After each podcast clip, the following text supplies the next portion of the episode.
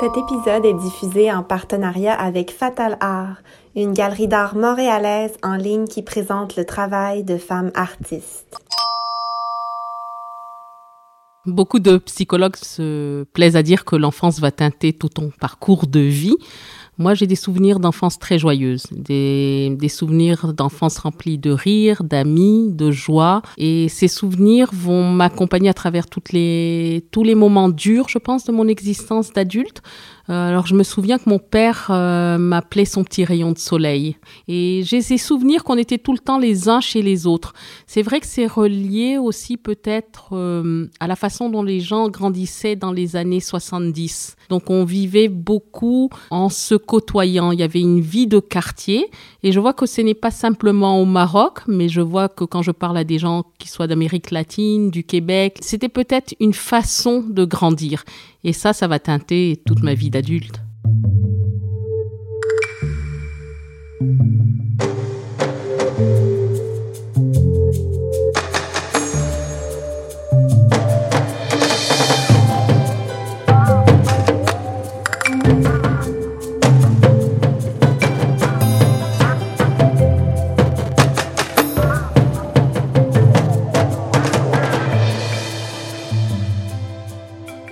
Je suis Claire-Marine Béa et vous écoutez Sous la Fibre, le podcast qui donne la parole aux artistes visuels. Ensemble, plongeons sous la fibre artistique afin d'aller à la rencontre des émotions, des épreuves, des inspirations et des impulsions qui donnent vie à l'artiste et à son art.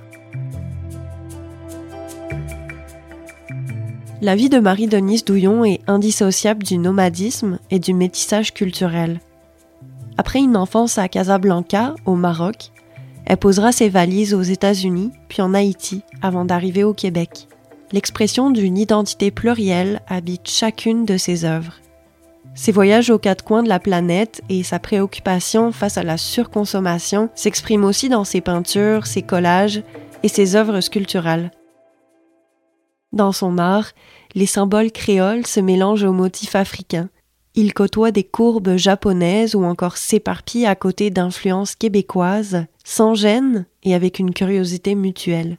Marie-Denise Douillon possède une capacité d'adaptation et de transformation puissante et un désir de créer qui traverse non seulement les frontières, mais pense également les plus grandes plaies.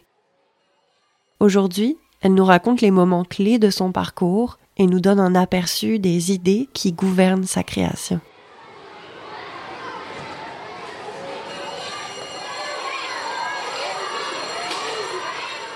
J'avais des cours de dessin, j'avais dessiné un arbre. Et ça m'avait marqué parce que je me rappelle que la prof m'avait dit que c'était pas du tout un arbre et que où est-ce que j'allais imaginer un arbre comme ça. Non seulement j'étais blessée au niveau de ma création, mais maintenant, avec le recul, je vois aussi qu'elle sortait d'une, d'un processus très dogmatique, c'est-à-dire un arbre doit ressembler à un arbre, et probablement sortant aussi du système français que ses références d'arbres étaient les bouleaux, les chênes, et cetera. Et pourquoi ça m'a marquée ? Parce que adulte, après ça, j'ai fait un, un voyage, j'ai été au Bénin, et j'étais au nord du Bénin, euh, dans, dans, dans la brousse, en m'en allant vers la Penjari, je m'en allais en safari. Et j'ai vu cet arbre que j'avais dessiné quand j'avais douze ans. Donc, c'est la découverte du Baobab. Et là, intérieurement, j'étais habitée d'une grande joie et d'une grande fierté que mon imaginaire ait pu dessiner un arbre que je n'avais jamais vu. C'est remonté d'un seul coup. Donc, ça veut dire que la, la blessure était peut-être pas tout à fait guérie, mais... En fin de compte, on est aussi, on est tributaire de, de, de nos expériences. Donc, cette prof avait probablement ses références, ses limites et son approche très académique du dessin.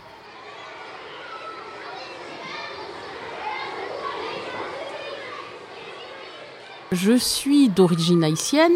J'ai grandi je, en Algérie, mais je n'ai aucun souvenir. Je suis arrivée, j'avais, j'avais trois ans. Euh, on a, mes parents ont quitté l'Algérie euh, pour s'installer à Casablanca. Je devais avoir quatre ans, quatre ans et demi, cinq ans. Donc mes souvenirs sont vraiment des souvenirs euh, d'enfance marocaine, avec de la famille comme la diaspora haïtienne, de la famille surtout aux États-Unis, avec quelques cousins aussi en Afrique de l'Ouest. Donc bref, j'ai grandi avec ce lien haïtien que me transmettaient mes parents. Je dis entre couscous, merguez, griot et riz et pois collés. Donc, je savais que j'étais haïtienne, de par ma mère qui était très fière de ses, de cette, de ses racines. Mon père aussi, mon père, c'était plus la musique. Mais ma mère, c'était la fierté de, du premier pays indépendant. Toutes ces petites anecdotes font que je suis quelque part un produit, je dirais, hybride, mais bien enraciné. Et la première fois que je suis retournée en Haïti, j'avais quatorze ans. Et ce qui m'a frappée dans ma mémoire, c'était que les gens me connaissaient. Alors qu'au Maroc, j'avais adapté des mamies. Il y avait une petite voisine qui était plus âgée, je l'appelais Mamie Cruz. Il y avait euh, à la catéchèse, il y avait une dame plus âgée qui était devenue comme une sorte de, de maman. Puis ma meilleure amie Nadia, sa famille. Donc, je n'avais pas cette notion de lignée. Et la première chose qui m'a frappée, c'est que quand je suis arrivée en Haïti, on me disait « Ah, voilà la petite dernière d'Ernest et de Denise. Ah, elle ressemble à un tel, elle ressemble à un tel. » Et ils pouvaient remonter comme ça de génération en génération. Et là, j'ai vraiment pris conscience que j'étais enracinée dans une lignée avec une histoire d'aïeul et d'ancêtre.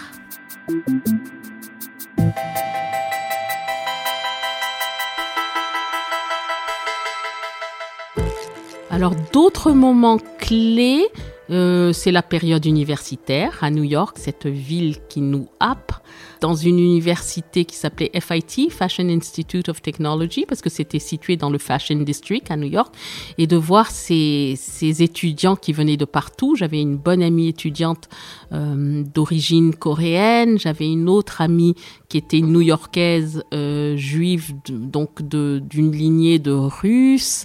Et ce bouillonnement, je, j'avais une autre amie que j'ai revue des années après par hasard. J'avais été exposée aux Bermudes et c'était vraiment un, un ravissement de pouvoir, vingt ans plus tard, parler de souvenirs de jeunesse. Donc, euh, l'université était marquée par des moments intenses. Je me rappelle à F I T, on restait tard le soir. Et moi, je faisais à l'époque un, un double majeur en illustration. Je voulais être illustratrice de livres pour enfants parce que j'aimais écrire également. Je me rappelle exactement sixième, cinquième, quatrième. Et il y a toujours une prof qui nous marque. Et là, c'était Madame Épron. Alors, je ne sais pas si elle est encore de, parmi nous. Mais Madame Épron m'avait dit, Marie-Denise, si jamais tu veux faire journalisme ou si tu veux être auteur, vas-y, parce que tu as des talents d'écriture. Finalement, je pense que c'est le Baobab qui l'a emporté.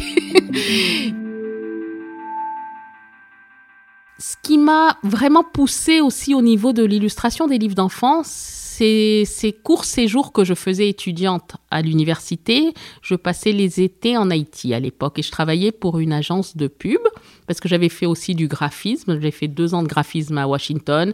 Après ça, j'ai fait quatre ans à New York. Et en faisant ces allers-retours en Haïti, je trouvais que vivant aux États-Unis, les livres d'enfants ne reflétaient pas ma réalité caraïbéenne.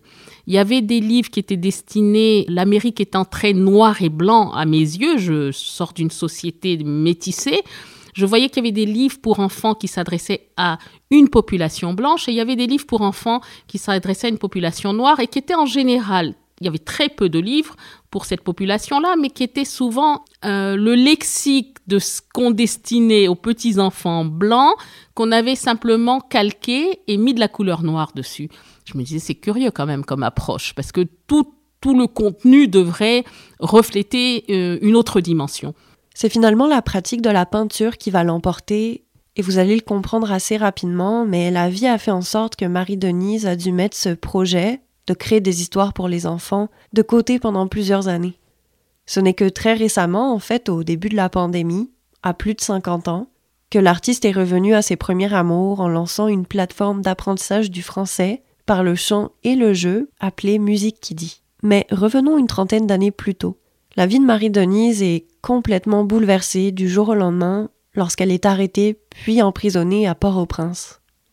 Le retour en Haïti est teinté, et je pense que teinté est un verbe plutôt faible, est marqué d'une expérience décisive, traumatique, mais un tournant. Donc, je, j'ai été en Haïti et j'ai été prise dans une histoire d'horreur, une histoire sordide d'arrestation arbitraire suite à un assassinat qu'il y avait eu au sein de l'armée. Moi, j'étais en voiture avec mon copain à l'époque et il y avait un couvre-feu, on n'avait pas de radio, on est sorti, on n'a pas entendu qu'il y a eu le couvre-feu, on a été arrêtés. Et euh, on a été pris dans la machine, la machine de, de la torture, où ils voulaient absolument me coller euh, le meurtre de ce capitaine, colonel, je ne sais pas. Cette incarcération a duré euh, un mois. Euh, les, les, la première semaine, c'était plus la semaine de torture.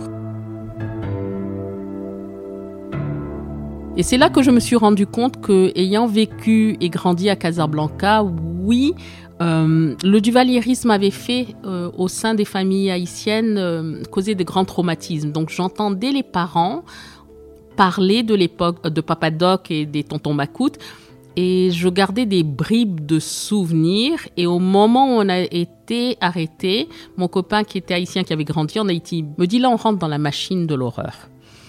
Bon, à vingt et quelques, la machine de l'horreur, je pesais chaque mot sans vraiment pressentir, et c'est d'ailleurs tant mieux, ce que ça allait euh, non seulement sous-entendre, mais ce que ça représentait dans la, une réalité de, de, de torture euh, en Haïti. Ma mère ne savait pas si j'étais vivante. Entre-temps, après ça, en recollant les morceaux, on lui avait annoncé que j'étais morte.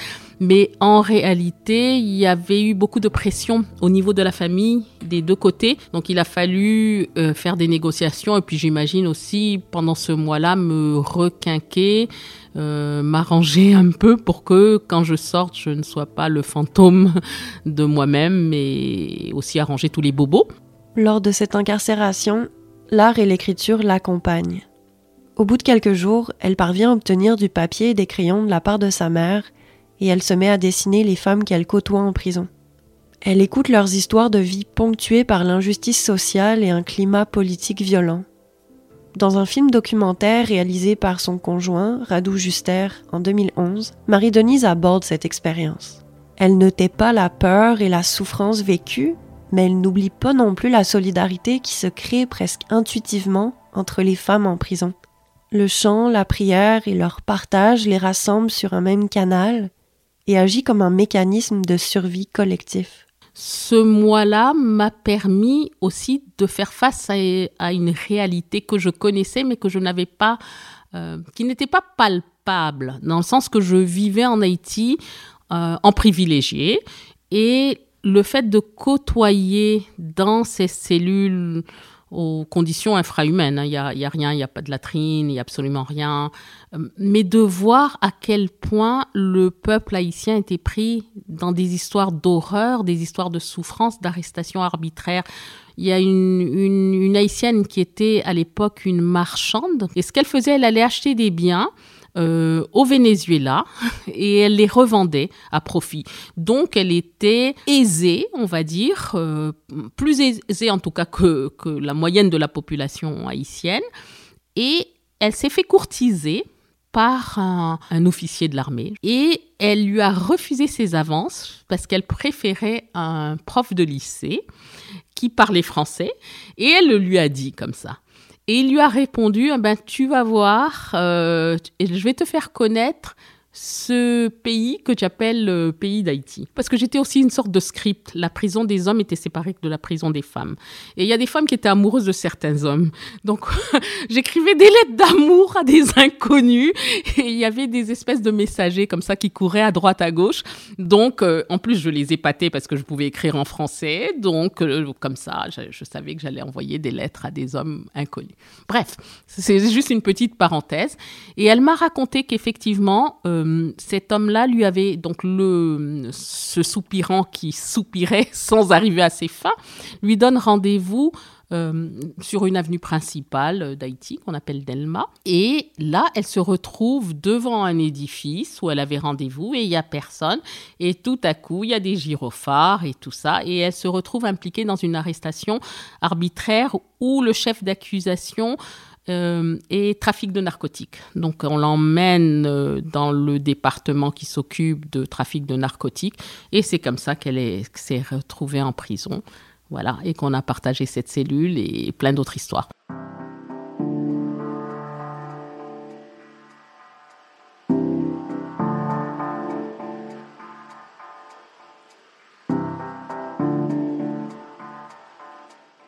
Et ce tournant décisif euh, m'a amené donc au Québec, parce qu'une fois relâchée, euh, la pression continuait, les voitures qui nous suivent, des appels Farco, de l'intimidation. Et ma tante qui habitait Montréal dit à sa sœur, ma mère, « Envoie-moi ma fille, envoie-moi ma fille, sors-la de là », et cetera. Bon, je suis arrivée ici et voilà, je me suis reconstruite.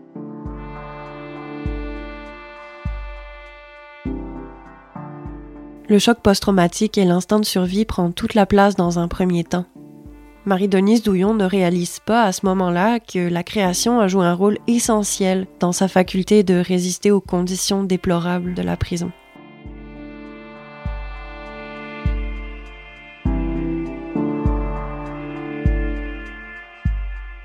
Je ne pense pas que l'esprit humain réfléchit de façon aussi euh, organisée, méthodique et calculateur quand on vit des chocs. Et c'est à compte à rebours qu'on regarde l'expérience comme si c'était même une projection cinématographique de soi-même. Je ne pense pas que le processus était calculé. Et de façon, on passait la journée sur une paillasse remplie de poux euh, avec des, des souris qui pouvaient traverser à travers la cellule. Donc c'est quelque part une façon de remplir la journée, de récolter et d'échanger. On est entre humains.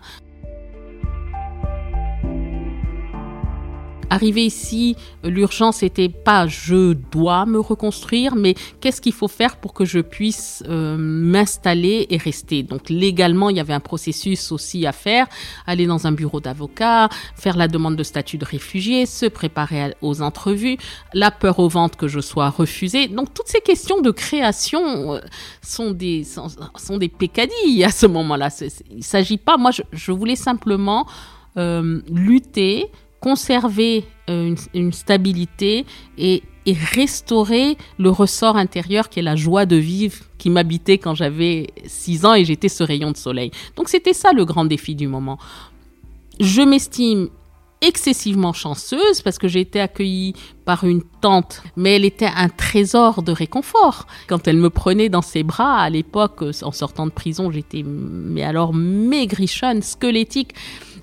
On sentait toutes ces, ces, ces, je dis, un matelas d'amour, des couches et des couches et des couches d'affection. Et, et donc, cette reconstitution passe par l'amour des autres. J'avais mon frère qui habitait ici, ma belle-sœur, des cousins, des cousines. Hein, ils ont été chercher un atelier, ils m'ont mis, ils m'ont fait des pastels, des crayons, de l'huile, et cetera. Donc, j'étais enveloppée. Le bureau d'avocat, ils ont fait les démarches. Et à un certain moment, on peut se projeter dans l'avenir. Mais je dirais que le processus de restauration est un processus... Euh, on vit un peu comme un automate mécanique. Euh, là, bon, ben, y a un, cet incident euh, qui est traumatique et gigantesque. Et le, c'est comme le cours d'une rivière qui dévie.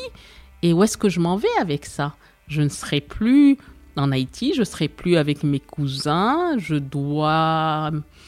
demander des papiers pour habiter dans ce pays-là, je me souviens même pas, les gens parlent de, de choc climatique, oui probablement, qui, maintenant je, je, je sens l'hiver, mais dans tout ce que je vivais, tout cela me paraissait et était secondaire. La première urgence était d'avoir les papiers, de s'installer, la deuxième urgence après ça c'est de reconstruire sa fierté d'être autonome, donc de trouver un emploi, louer son, sa première chambre, son premier appartement. Et, et, et c'est ça qui constitue l'être que je suis aujourd'hui, avec cette capacité de, d'avancer, de se tenir debout et de dire ben, les épreuves sont moindres par rapport à ce que j'ai vécu, elles sont épreuves quand même, elles peuvent faire mal, mais je sais que je peux les surmonter.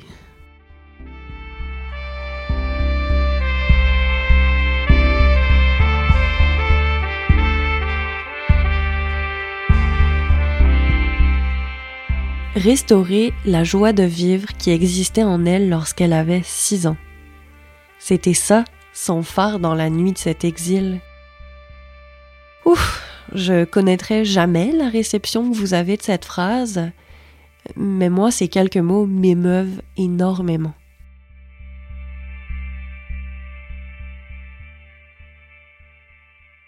Le ressort intérieur est pour moi un mystère.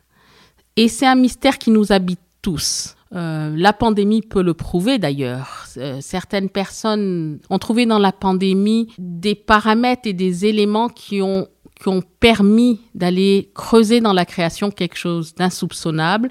Et il y en a d'autres pour qui ça a mis un frein. Tout cela est bien mystérieux. Je pense qu'il ne faut pas chercher à analyser, mais je pense que le processus de création est un processus de survie. Mais le processus de création, pour moi, est bien plus large que le processus de création d'écriture ou de mélanger des pigments de couleurs. Il faut simplement, ça c'est ma conviction profonde, que les rouages intérieurs d'espérance ne meurent pas.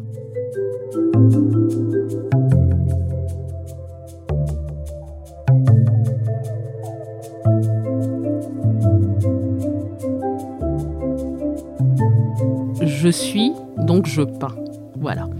Je suis la somme de tout ce que j'ai vécu. L'atelier est le lieu où je vais coucher ces expériences qui m'habitent. Est-ce que ces expériences sont classées par ordre chronologique ? Peut-être dans une ligne, on va dire linéaire du temps, mais pas dans la façon dont le subconscient analyse tout ça. À un moment, ma sœur est venue faire sa maîtrise à l'U Q A M. Donc, elle faisait une maîtrise en environnement.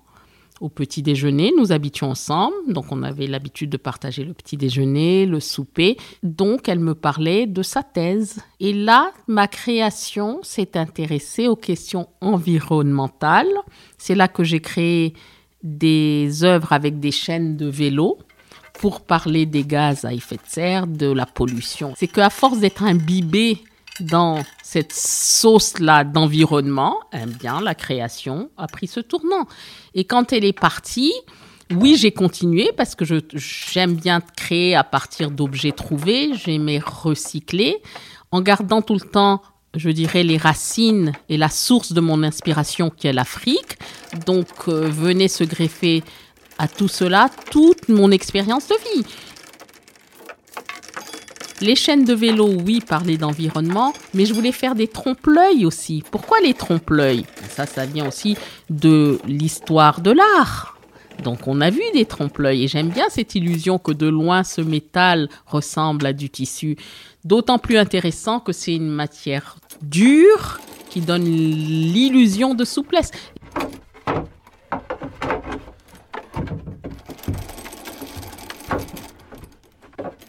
Les artisans savent bien cela, qu'on peut transformer la matière en quelque chose de beau, quelque chose qui élève. C'est un peu la démarche que j'ai au niveau du recyclage.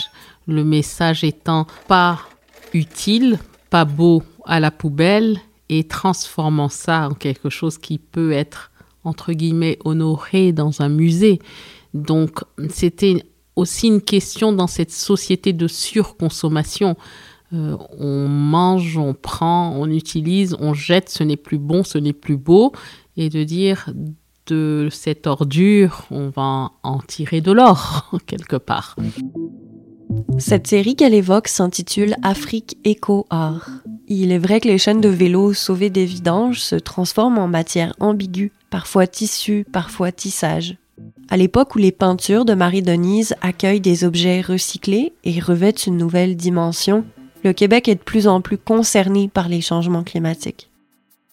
Et comme elle l'exprime si bien, le continent africain s'invite toujours d'une façon ou d'une autre dans ses pièces. Lorsque ce n'est pas un autre pays dans lequel elle a voyagé qui lui donne l'impulsion de créer.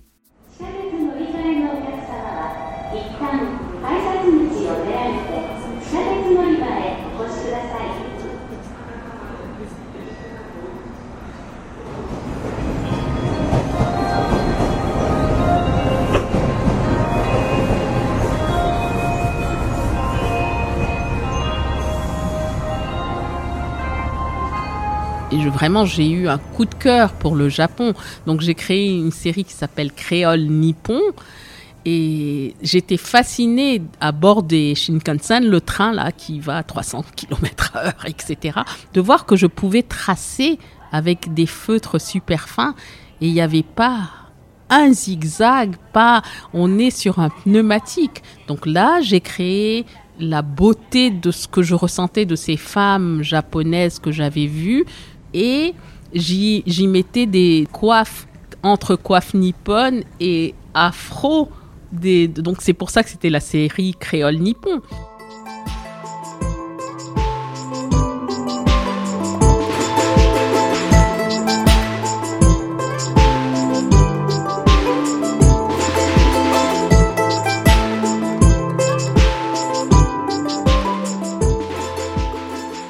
Un autre exemple, j'ai été en Afrique du Sud et en Namibie, et il y a ces femmes Herero. Et j'ai été, mais vraiment, sublimée par la beauté de leurs costumes. Il y a une sorte de noblesse qui émane de leur façon de se tenir debout. Radu Juster, donc, qui est donc mon conjoint, a pris des photos. Et nous avons fait des œuvres à quatre mains à partir des photos et le retour à l'aquarelle et au collage. Donc, je ne sais pas où est-ce que la création va m'amener. Là, je vois que pendant la pandémie, je suis revenue à de la création jeunesse en créant une plateforme pour les enfants. Mais avant ça, j'ai eu la possibilité de créer une, une exposition qui s'appelait Haïti-Québec. On voulait raconter l'histoire de la migration qui commence de l'époque précolombienne jusqu'à nos jours. Et là, c'est l'artiste multidisciplinaire parce que je jouais le, le rôle aussi de commissaire et de directrice artistique. Donc, il fallait un peu se creuser les méninges et se dire quelle est la meilleure façon de relater ce moment-là de l'histoire. Il y a un moment où on voulait relater, après l'indépendance d'Haïti, la difficulté qu'Haïti avait à se relever à cause d'un embargo imposé. Elle, Haïti ne pouvait plus vendre son sucre, euh, ne pouvait plus avoir accès au monde extérieur, les ports étaient fermés. Donc, on voulait montrer tout cela et je me suis dit que peindre tout cela est excessivement difficile. Donc, on a eu recours à une danseuse contemporaine, et Rodney Désir, et on lui a dit « Danse, montre-nous que tu as le sentiment d'être oppressé, tu ne peux pas te relever, tu as les, des, comme, cette charge, cette surcharge de bottes qui t'écrase, et cetera » Et ça a donné une magnifique chorégraphie. Le tremblement de terre. On avait été bombardé d'images d'horreur par les médias. On a vu des corps déchiquetés, on a vu des bras. Mon, mon travail d'artiste n'est pas de de semer l'épouvante. Mon travail d'artiste, selon moi, est de relever euh, l'être dans sa capacité la plus profonde de restauration, dans sa capacité d'honorer le beau, dans sa capacité d'être, dans sa capacité de donner. Donc, euh, quand j'ai créé cette œuvre autour du tremblement de terre, on a été chercher des petites figurines de bois, comme les figurines que les artistes utilisent pour créer, et on les a démantelées comme ça, et on les a attachées à des cordes. Ils étaient suspendus au-dessus d'assiettes cassées. Pourquoi ? Parce qu'on a récolté aussi des entrevues. Ma mère est arrivée après le tremblement de terre, ma sœur aussi, et puis des amis qui nous ont dit les bruits de vaisselle qui tombaient, cette clameur, ce bruit qu'on entendait qui a couvert du haut de... Haïti est en colline, donc du haut de, de, de, de, des collines, les gens qui habitent en, en haut pouvaient entendre cette clameur qui montait du bas de la ville, la poussière, et cetera. Donc je pense que c'est de récolter des émotions et à travers les émotions, pour moi, de recréer peut-être ces liens invisibles qui restaurent notre fond commun qui est l'humanité.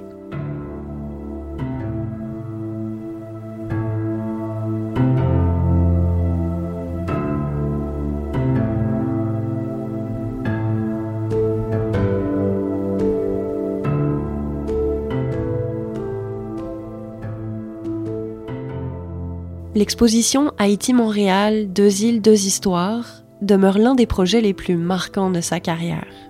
Celle-ci a été réalisée grâce à la Maison d'Haïti dans le cadre du trois cent soixante-quinzième anniversaire de Montréal. Cette expo mélangeait photographie, performances, vidéos, installations, peintures et récits audio pour un résultat qui se voulait aussi artistique qu'éducatif.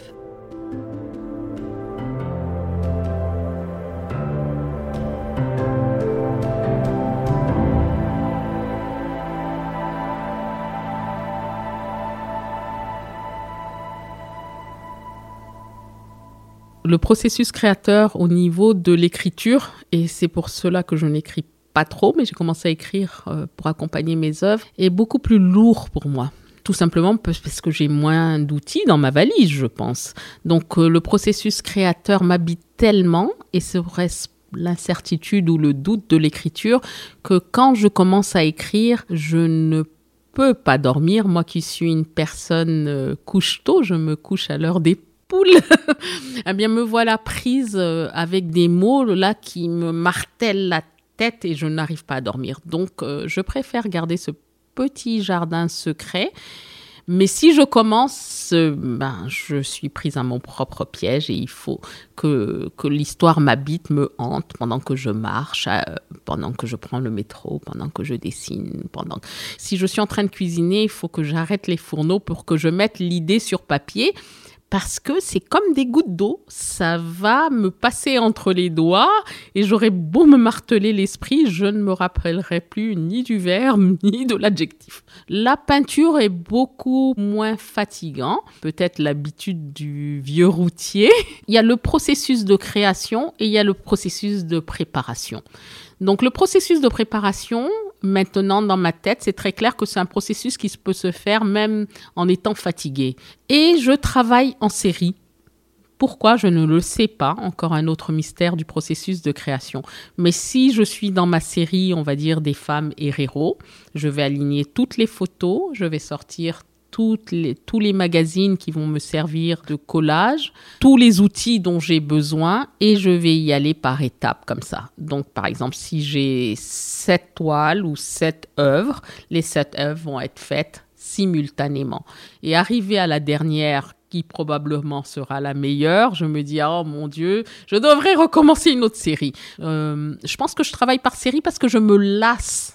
Je ne sais pas pourquoi, mais ma rétine se lasse de voir ça. Donc, quand j'ai fait dix créoles nippons, euh, je n'ai plus d'envie de voir ni les créoles ni les nippons et je passe à, au, à autre chose. Et, et c'est comme ça que je mélange ma création. Donc, je pense que c'est une sorte de balance intérieure. Ça m'apporte une sorte de, de bien-être intérieur aussi.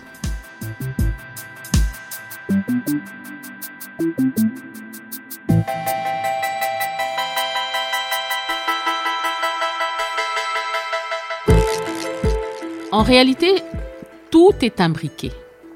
Donc, chaque expérience de vie va nourrir une série et chaque série sont des couches comme des pelures d'oignons, conscientes et inconscientes.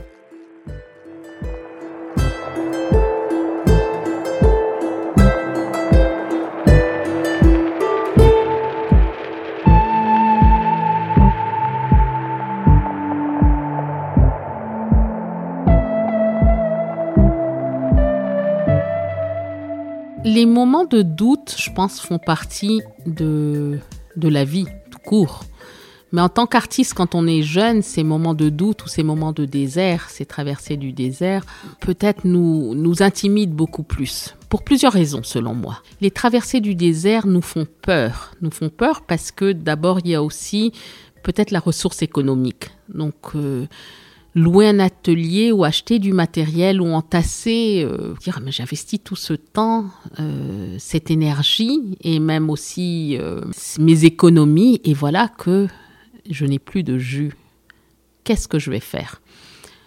Avec le temps et avec l'âge, je pense que on a la capacité d'accueillir les traversées du désert comme des lieux où on peut se ressourcer. Et ces traversées du désert vont nous nourrir et sont souvent signes d'un tournant à prendre. Qu'il est difficile de ne rien faire dans une société où tout le monde gigote. Qu'il est difficile de se dire j'ai le droit de ne rien faire et c'est là peut-être là toute ma richesse de création. Maintenant, ces, ces moments-là euh, ne m'effraient pas du tout. Tout simplement parce que de toute façon, je suis une personne très active. Mon, mon cerveau est toujours en ébullition. Mais les gens me disent « Ah, Marie-Denise, on n'a pas vu l'exposition. Ou bien tu n'es pas à l'atelier. » Ah bon, euh, bah ça reviendra. Parce que je suis ailleurs, simplement.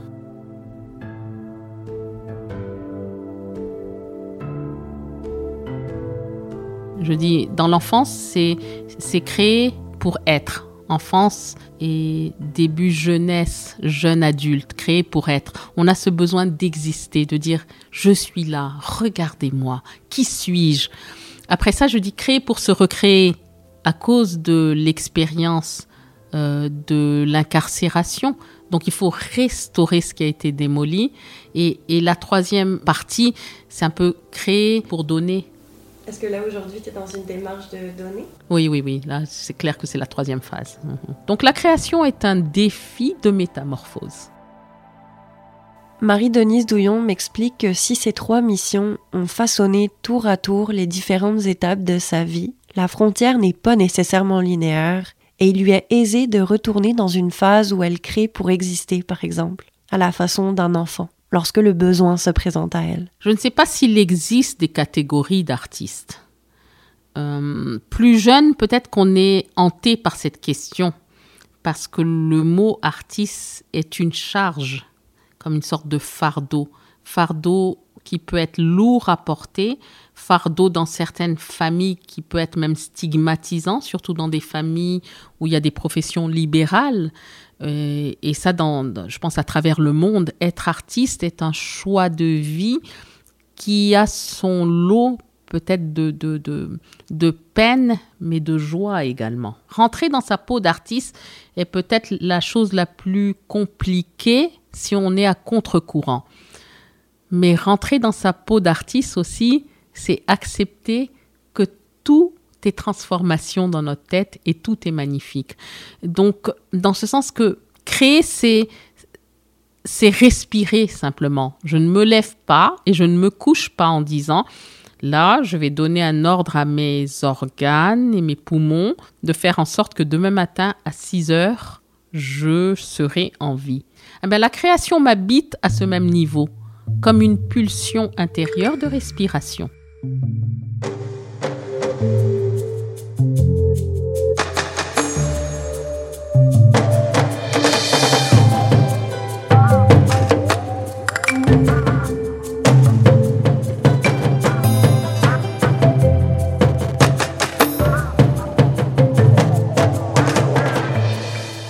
Vous venez d'écouter Sous la Fibre, un balado créé et réalisé par moi-même, Claire-Marine Béa. Les musiques originales sont signées Juliette Béa et Yvan Vindray. Les musiques additionnelles sont toutes sous licence libre de droit et vous pouvez retrouver les détails dans la description de cet épisode. Un grand merci à Marie-Denise Douillon qui m'a partagé son histoire et qui m'a accueillie chez elle avec une immense joie de vivre. Je tiens à remercier également Camille Cazin, propriétaire de la galerie Fatal Art, sans qui cette rencontre n'aurait sûrement pas pu avoir lieu. Si vous avez aimé cet épisode, n'hésitez pas à le partager sur les réseaux sociaux et en parler à vos proches. Vous pouvez également vous abonner à Sous la Fibre sur Instagram pour avoir accès à plein de contenus sur l'art visuel. À bientôt!